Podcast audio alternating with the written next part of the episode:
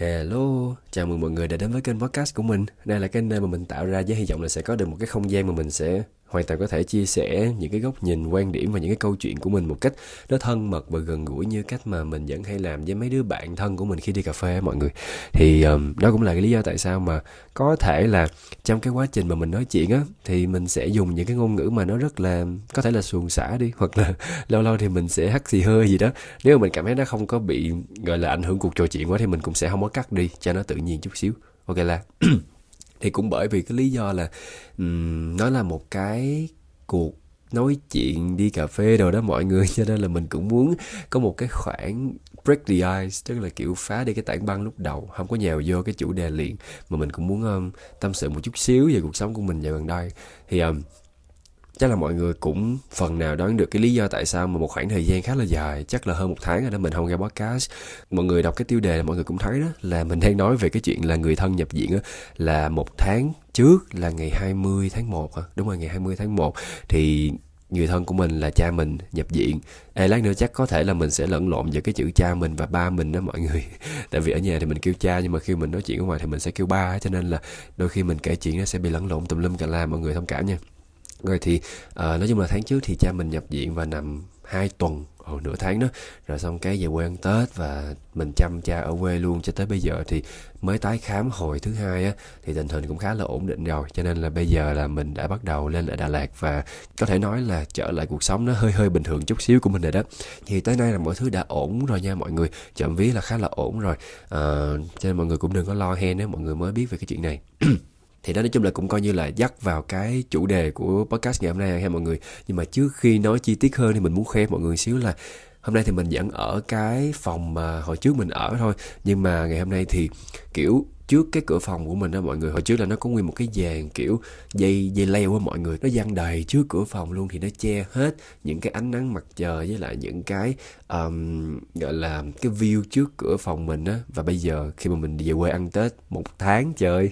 thì khi mà mình quay lại mình đã thấy cô chủ nhà với lại anh chủ nhà dẹp hết trơn cái dàn dây leo trước cửa phòng mình luôn. Cho nên bây giờ là khi mà mình đang nói chuyện với mọi người á, là trước mặt mình nó là một cái vườn siêu đẹp của anh chủ mình trồng, và ánh sáng nó đang chiếu thẳng vô bản mặt mình luôn mọi người, mình cảm thấy rất là tuyệt vời á. Thì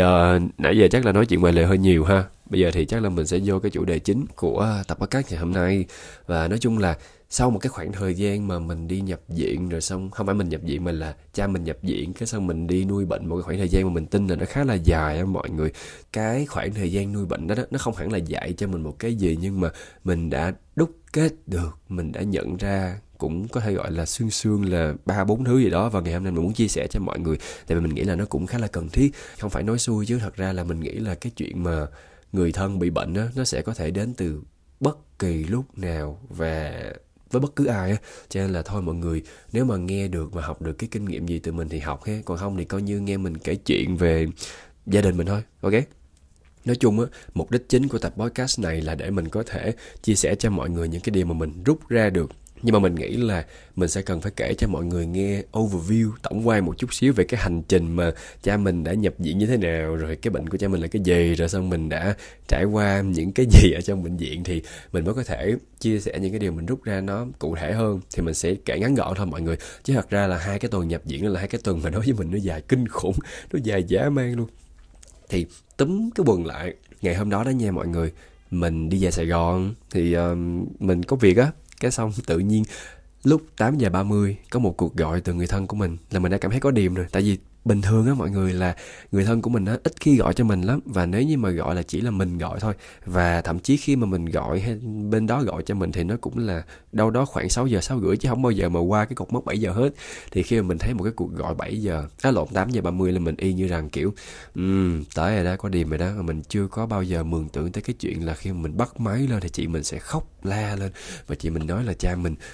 té xỉu và không có kiểm soát được cơ thể nữa, nói chung là bị đơ hết trơn luôn. Thì lúc đó là mình kiểu bàng hoàng á mọi người, mình không biết là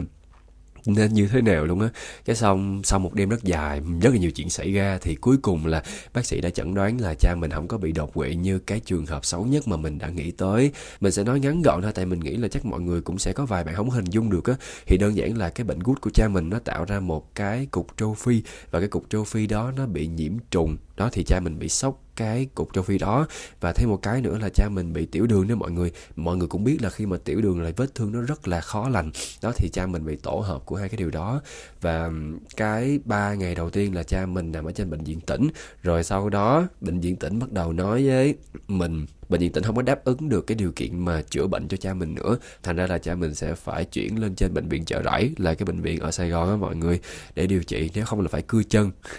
Trời ơi, nghe tới đó xong mình lại tiếp tục panic lần hai, và mình tin là cha mình cũng bị ảnh hưởng khá là nhiều về mặt tâm lý khi mà nghe cái chuyện mà có thể bị cưa chân á mọi người. Thì sau đó rồi nó bắt đầu một chuỗi ngày là 11 ngày nằm ở trên bệnh viện Chợ Rẫy.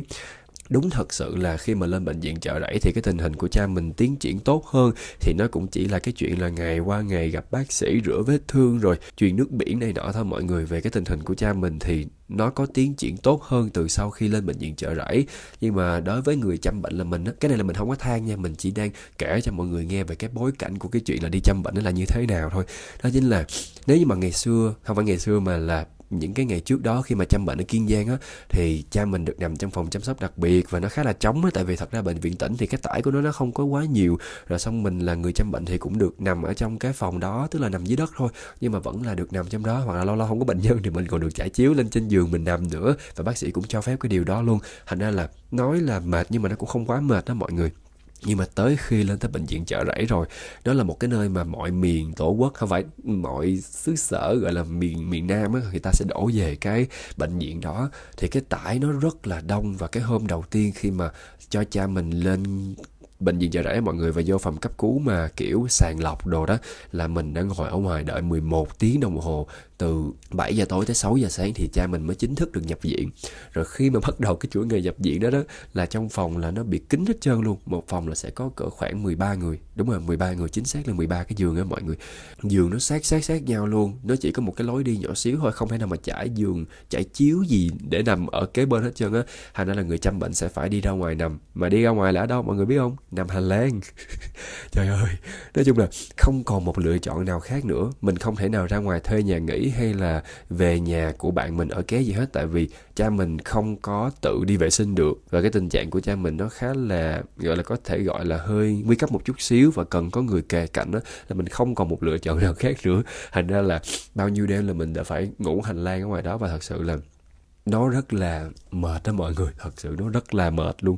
Đó thì đó là cái bối cảnh mà gọi là cha mình với lại mình và người nhà của mình đã phải trải qua như thế nào.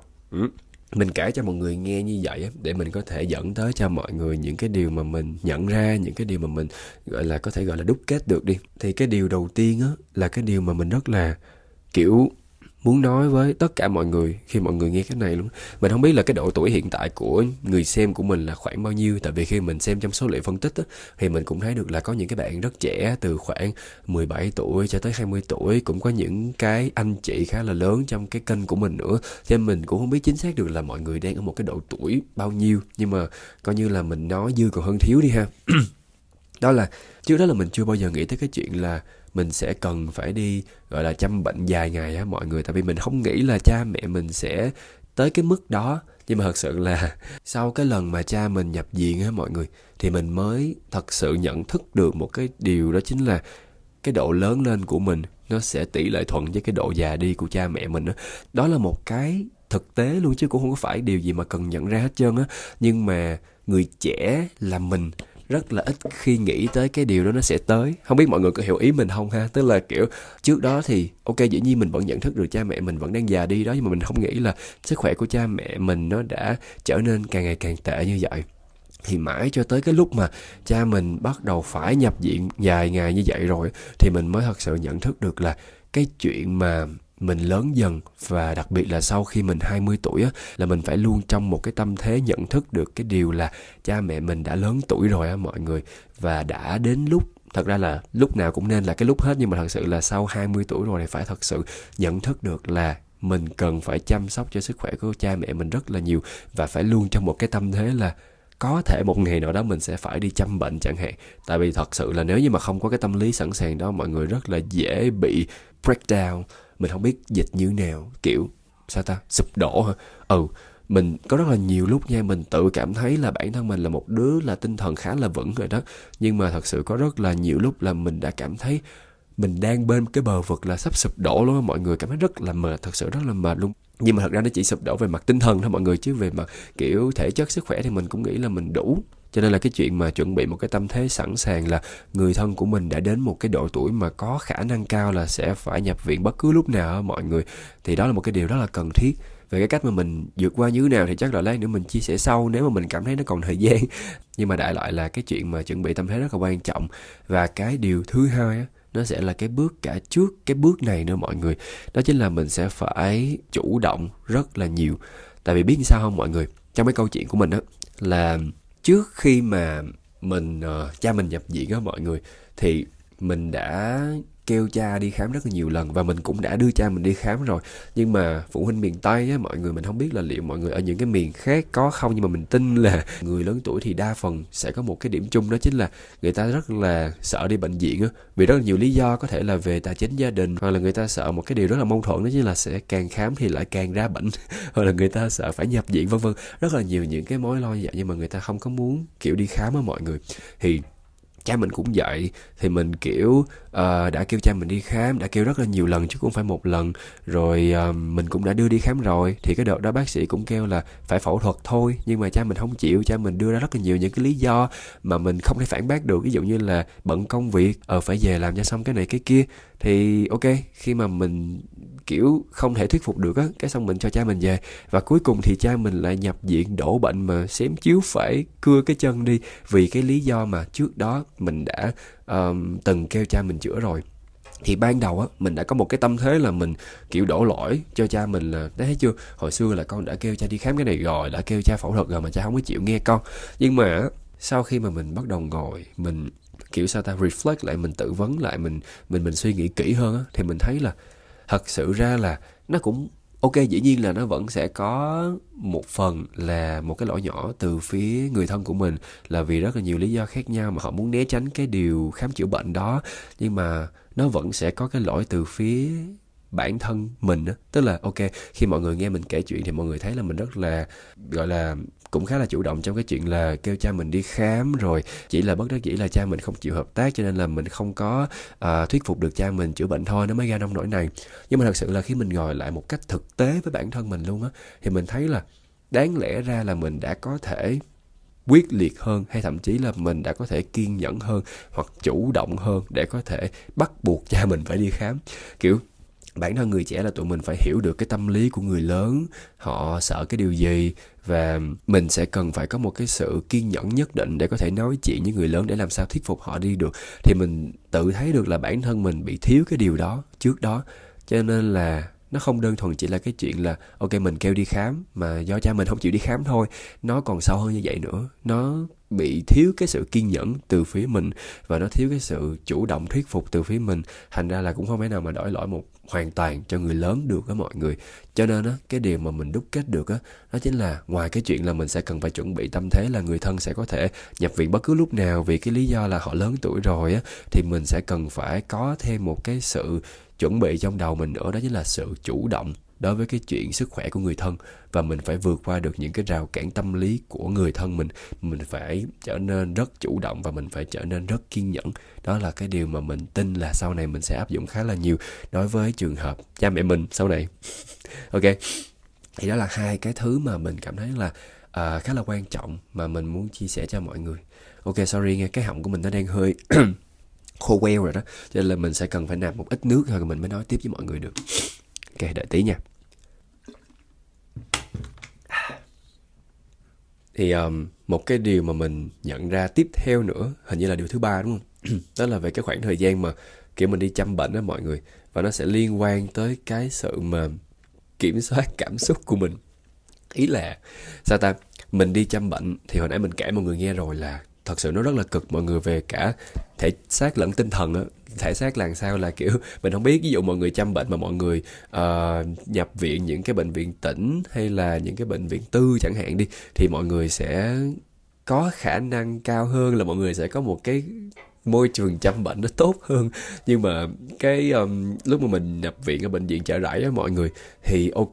cái điều kiện chữa bệnh thì rất tốt, nhưng mà cái điều kiện chăm bệnh nó tệ thật sự. Ngoài cái chuyện là mình phải ngủ hành lang ra nha mọi người, là mỗi đêm mình đều phải thức ít nhất là 1-2 lần để mà mình có thể check xem là cha mình đang như thế nào. Và ngoài ra là cha mình không có tự đi vệ sinh được, cái vết thương nó ở chân á mọi người, thành ra là mình sẽ phải dẫn cha mình đi vệ sinh đó. Còn về mặt tinh thần á mọi người, thì mỗi ngày mà khi mà mình nghe cái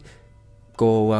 y tá hả ta, cô y sĩ mình không biết gọi cô là gì, cô điều dưỡng, đúng rồi, cô điều dưỡng mà cổ báo một cái tin gì đó xấu về chuyển biến của cha mình, ví dụ như là đường lên cao, hoặc là tình trạng vết thương đang bị mưng mủ, hoặc là bị sốt, là vì cái này cái kia, cái mình kiểu trời ơi, mà mình lại còn không có nghe được một cái sự khẳng định chắc chắn nào về cái chuyện là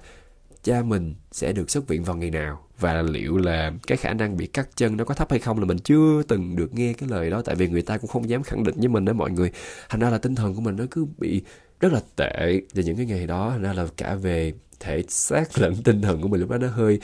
không ổn lắm. Nhưng mà dĩ nhiên là mình vẫn điều tiết cảm xúc của mình được. Mình tự nhận thấy là mình cũng khá là bình tĩnh, và những cái lúc mà mình nói chuyện với cha mình thì mình vẫn thể hiện ra được một cái sự tích cực nhất định để cho cha mình không có bị ảnh hưởng quá nhiều. Nhưng đã có vài lúc mà mình rất là bực, rất là tức và rất bị kiểu mất cái sự kiên nhẫn của mình đó mọi người. Đó chính là khi mà cha mình không có hợp tác á. Kiểu sao ta? Cha mình thì có thể nói là những cái năm gần đây thì cha mình cũng lớn tuổi rồi, mà với lại làm cán bộ nữa, và cha mình khi mà ở quê thì kiểu làm sếp cũng quen rồi đó, nên lên đây là cha mình cũng không có gọi là tuân thủ lắm những cái gì mà mấy cái cô điều dưỡng với lại bác sĩ dặn. Ví dụ như là rất là đơn giản thôi, cái ngày đầu tiên vừa mới lên là người ta kêu là ok, nhập viện á là cha mình phải vô cái giường số 19 để nằm, thì cái giường đó nằm tuốt trong kẹt luôn mọi người. Nhưng mà cha mình quan sát á, thì cha mình thấy là ở trong cái phòng đó nó vẫn còn một cái giường là cái giường số 10, nó nằm ở bên ngoài rất là thoáng đãng. Thì cha mình kiểu thôi, cha phải nằm giường số 10.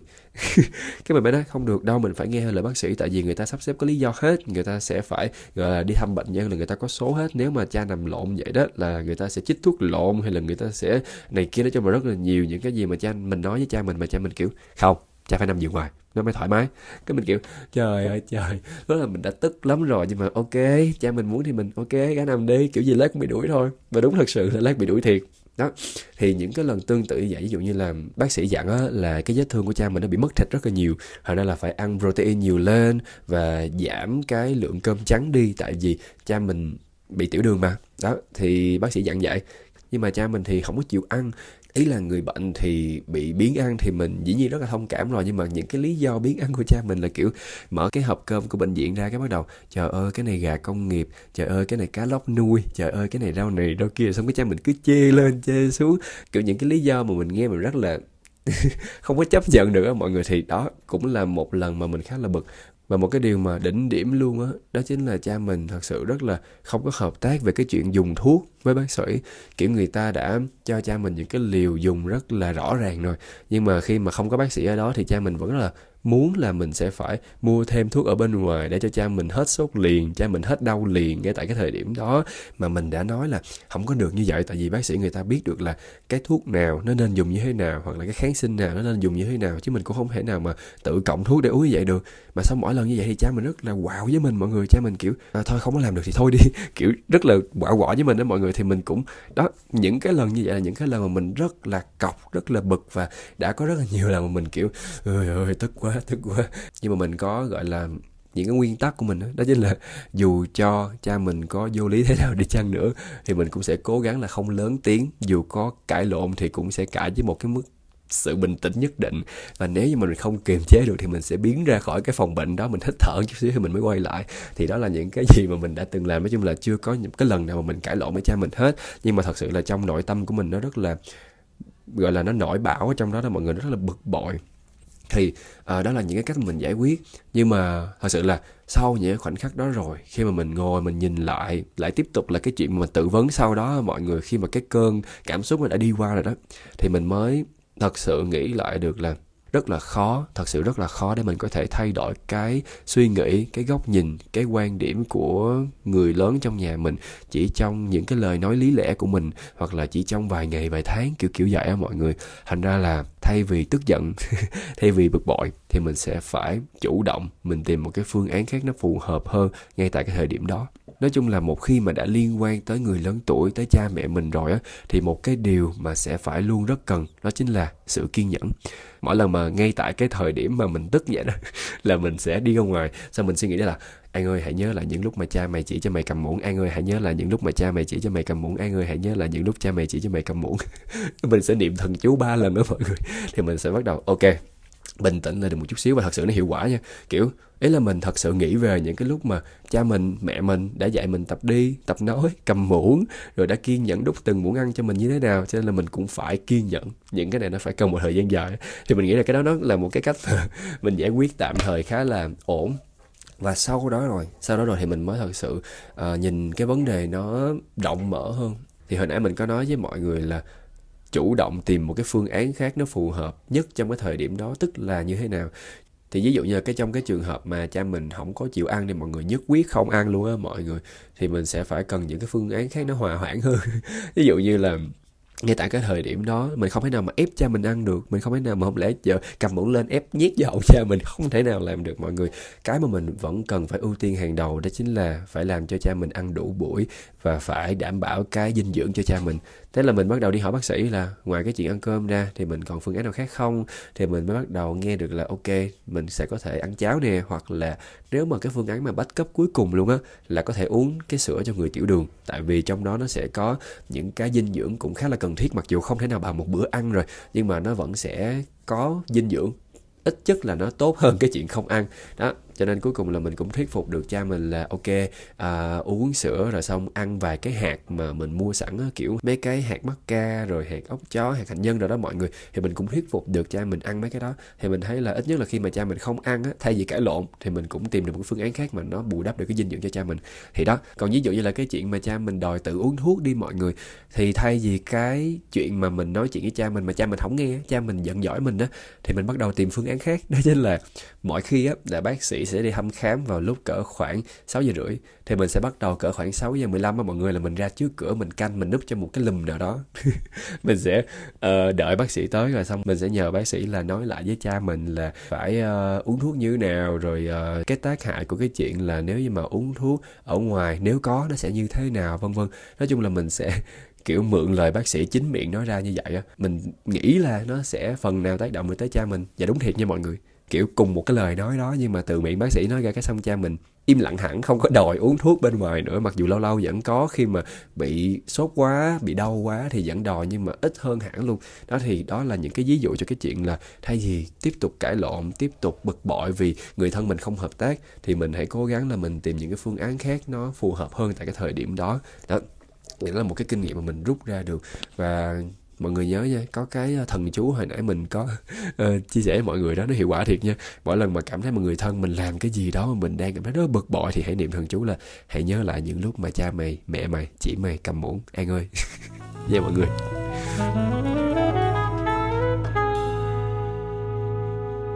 Rồi, thì đó là một cái điều thứ ba mà mình nhận thức được sau khi mà mình đi chăm bệnh mọi người. Và cái điều tiếp theo đó là về cái sự mà tương tác với mọi người trong bệnh viện. Mình không biết mọi người đi mấy cái bệnh viện khác sẽ như thế nào, nhưng mà thật sự là đa phần những cái bệnh viện mà mình đi thì khả năng cao đều sẽ gặp những cái anh chị điều dưỡng, mấy cô lo công, mấy anh chị bác sĩ hơi cọc một chút xíu. Kiểu họ sẽ hơi lớn tiếng với mình, họ sẽ hơi quát nạt một chút xíu, kiểu vậy. Và đa phần khoảng thời gian đầu thì mình sẽ bị trải nghiệm cái điều đó, mình sẽ không thích, đâu có ai thích cái sự lớn tiếng đâu đúng không mọi người. Và mình sẽ thường hay trách người ta á. Nhưng mà thật sự là khi mà nhìn với một cái góc nhìn khác á mọi người, thì rõ ràng là người ta làm cái công việc này rất là nhiều và người ta phải tiếp xúc với rất là nhiều loại người khác nhau, không phải ai cũng lịch sự với họ mọi người. Bản thân mình thôi, khi mà mình tự quan sát được thì mình cũng thấy có khá là nhiều những cái trường hợp mà cái người bệnh hay là người thân của bệnh nhân á, họ đối xử với lại mấy cái người nhân viên ở trong đó hay thậm chí là bác sĩ khá là tệ. Có một vài trường hợp mình còn quan sát thấy được cái trường hợp mà người ta thể hiện ra là rất là trịch thượng á mọi người, mình không có tiện kể ra ở đây nhưng mà mình cũng thấy được những cái trường hợp đó. Thì mình tin là bác sĩ mà làm nghề nhiều năm quá, người nhân viên làm nghề nhiều năm quá, họ sẽ gặp rất là nhiều những cái người mà khó chịu với họ. Thì Khi mà họ tiếp xúc quá nhiều như vậy thì cái chuyện mà họ trở nên khó chịu với tất cả mọi người thì cũng khá là dễ hiểu. Đó cũng là một cái điều mà nó làm cho mình cảm thấy là mình nên thông cảm hơn cho người ta một chút xíu, và kể cả khi mà người ta có đối xử với mình như thế nào chăng nữa thì mình cũng hãy cố gắng giữ cái phép lịch sự tối thiểu với người ta, chứ cũng không phải ăn miếng trả miếng, người ta khó chịu với mình khó chịu lại. Thì mình thấy là cái chuyện đó nó thứ nhất là không có giải quyết được cái gì cho mình hết, và cái thứ hai là nhiều khi nó làm cho người ta ghét mình nữa. Thì khi mình đi nhập viện á mọi người là mình bất chấp luôn, kiểu ai khó chịu với mình kệ, mình cứ dạ thưa, mình cứ lễ phép với người ta. Cái xong một điều mà mình nhận ra đó chính là khi mà mình ở đó càng dài ngày thì những cái anh chị đó mọi người có một cái sự đối xử khá là đặc biệt với mình. Mình không biết là do mình ảo tưởng hay sao, nhưng mà thật sự là họ vẫn lớn tiếng với những người mới vô, họ vẫn lớn tiếng với một vài người khác, họ vẫn khó chịu. Cái mặt của họ vẫn rất là bực bội ở đa phần các trường hợp. Nhưng mà khi gặp mình á, thì họ vẫn sẽ nở nụ cười, họ vẫn sẽ nhẹ nhàng hơn với mình. Thì mình cảm thấy là thì ra là khi mà mình kiểu đối xử với người ta kiểu nhẹ nhàng lại á, thì quen dần rồi người ta sẽ đối xử với mình nhẹ nhàng hẳn luôn mọi người. Kể cả cái chị lao công mà một cái chị gái mà rất là phát xít đối với tất cả mọi người á, ai vô cũng nói cái chị đó hả, sao mà bà khó chịu quá vậy các kiểu. Thì khi mà mình ra mình nói chuyện với chị cũng rất là dễ thương. Chị hỏi thăm mình tình hình cha mình như nào, rồi xong cái ngày cuối cùng khi mình chuẩn bị xuất viện, chị còn gom cái đóng bọc lớn á, để đem vô cho cha mình, để cha mình có thể đóng cái hành lý của cha mình đem về nữa mọi người, kiểu vậy. Thì mình thấy cái điều mình đúc kết được ở đây đó chính là ok, cái ấn tượng đầu tiên của bọn mình đối với lại những người ở trong bệnh viện, những người nhân viên bác sĩ á, có thể nó sẽ hơi không tốt một chút xíu, nhưng mà nếu được thì cứ lịch sự với họ thôi, mình cứ thông cảm cho họ chút xíu đi. Có thể là ok, có vài người ta vô lý thiệt á, nhưng mà về phần mình thì mình cứ làm tốt chuyện của mình thôi. Không có nghĩa là người ta khó chịu với mình thì mình sẽ phải khó chịu lại với người ta, nó cũng không có giải quyết được cái gì. Thì mình cứ nhẹ nhàng, mình cứ có duyên, mình cứ tử tế lịch sự đi, thì nếu như mà có nhập viện đi thì nó sẽ tốt cho mình. Và thật sự là mình quan sát được là tất cả mọi người ở trong đó luôn á đều rất là dễ thương đối với mình đó mọi người. Mình thấy vậy, hoặc là do mình ảo tưởng, mình không biết, nhưng mà thật sự là họ rất là nhiệt tình đối với mình, mặc dù là không hề có cái chuyện quan liêu đút bao thư gì xảy ra trong cái hành trình chăm bệnh của mình nha cả nhà. Rồi, mình nghĩ là cái tập podcast này hơi dài rồi đó mọi người, nhưng mà mình vẫn muốn chia sẻ thêm cho mọi người hai cái điều nhỏ nữa. Thì cái điều tiếp theo mà mình muốn chia sẻ cho mọi người đó chính là khi mà cha mình nhập viện á, thì mình mới thấy được cái tầm quan trọng của số tiền tiết kiệm. Thật sự là ý mà mình tin là cái này người ta đã nói cho mọi người rất là nhiều rồi á, nhưng mà cho phép mình được nhấn mạnh lại một lần nữa. Thế là khi mà người thân mình nhập viện á, tự nhiên mình có một cái khoản tiền sẵn có đó mọi người, cái mình bớt lo hẳn luôn. Tại vì thật sự là tiền nó là một cái rào cản rất là lớn nha cả nhà. Kiểu khi mà mình làm một cái gì đó cho người thân của mình đi, mình sẽ luôn muốn chọn một cái phương án tốt hơn. Nhưng mà liệu nếu như mà mình không đủ tiền để chọn cái phương án đó thì nó sẽ rất là tệ cho người thân của mình. Và dĩ nhiên là mình tin là với ai thì họ cũng sẽ chọn cái phương án tốt hơn, và họ sẽ chọn cái cách là đi vay tiền. Mà một khi đã đi vay tiền rồi nó sẽ tạo ra rất là nhiều hệ lụy sau đó. Thì mình nghĩ là khi mà mình có thể tiết kiệm được á mọi người, nó sẽ làm cho mình bớt lo hơn rất là nhiều, ít nhất là về mặt tinh thần á mọi người.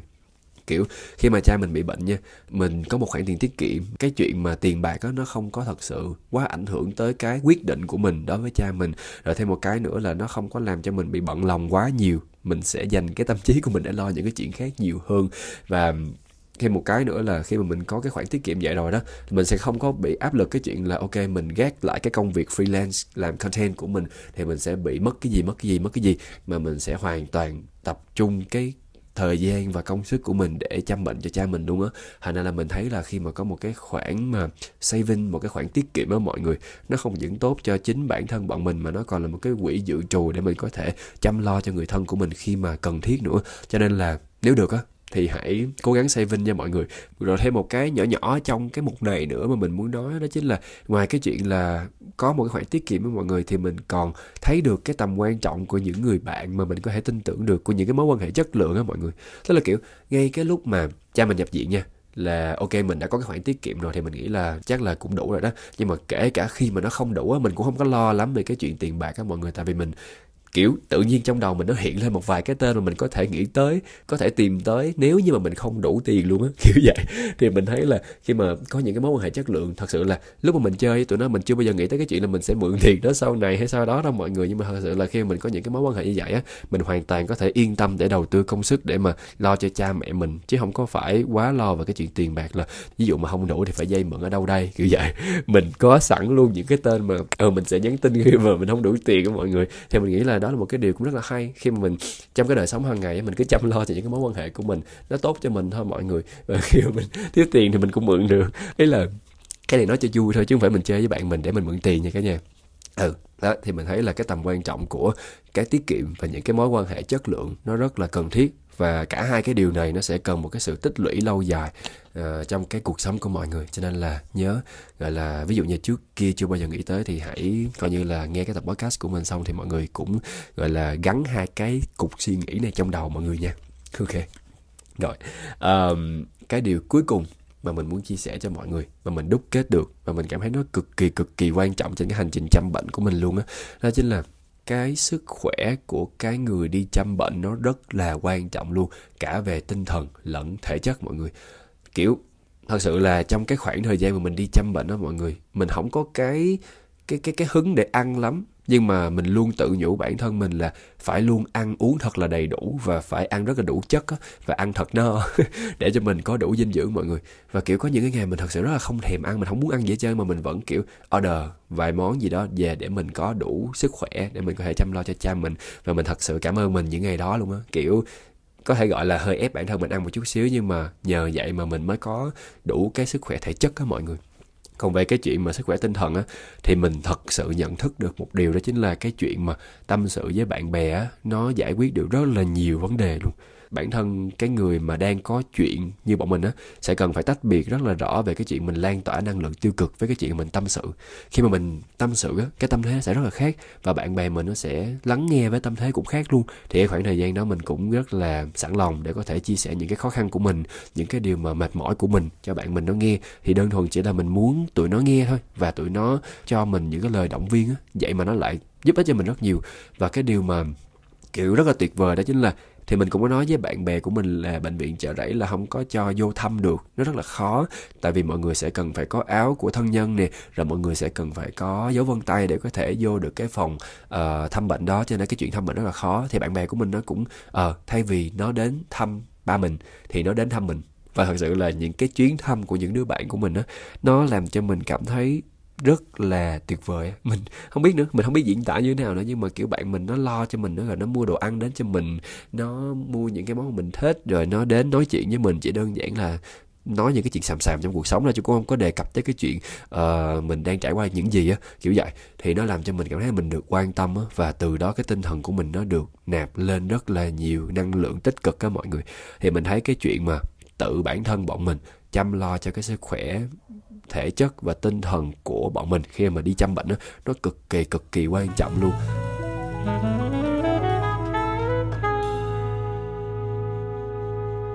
Thì trên đây là những cái điều mà mình đã đúc kết được thông qua cái khoảng thời gian mà người thân mình đổ bệnh và mình đi chăm bệnh. Thì mình muốn chia sẻ cho mọi người vậy đó, để mọi người có thể tham khảo được cái gì thì tham khảo, còn không thì cứ coi như là nghe một câu chuyện của một người bạn đi ha. Mình cảm ơn mọi người rất là nhiều vì đã có mặt ở đây lắng nghe mình. Mình cố gắng là sẽ ra podcast lại tiếp tục đều hơn và cho mọi người nghe nhiều hơn. Nếu như mọi người có cái gì mà muốn mình làm á, thì mọi người có thể comment lại hoặc là gửi email cho mình nha. Mình rất là hay trả lời email. Mail của mình là tranglegongan1511@gmail.com. Ok, thì nếu mọi người đang nghe buổi sáng, buổi chiều thì mình chúc mọi người sẽ có một ngày thật là tuyệt vời. Còn nếu mọi người đang nghe buổi tối thì chúc mọi người lát nữa sẽ ngủ ngon nha. Cái họng của mình bây giờ nó đã khản đặc luôn rồi đó. Cho nên là mình xin phép được dừng tại đây nha mọi người. Hẹn gặp mọi người vào những tập podcast tiếp theo. Bye bye, bye bye, bye bye.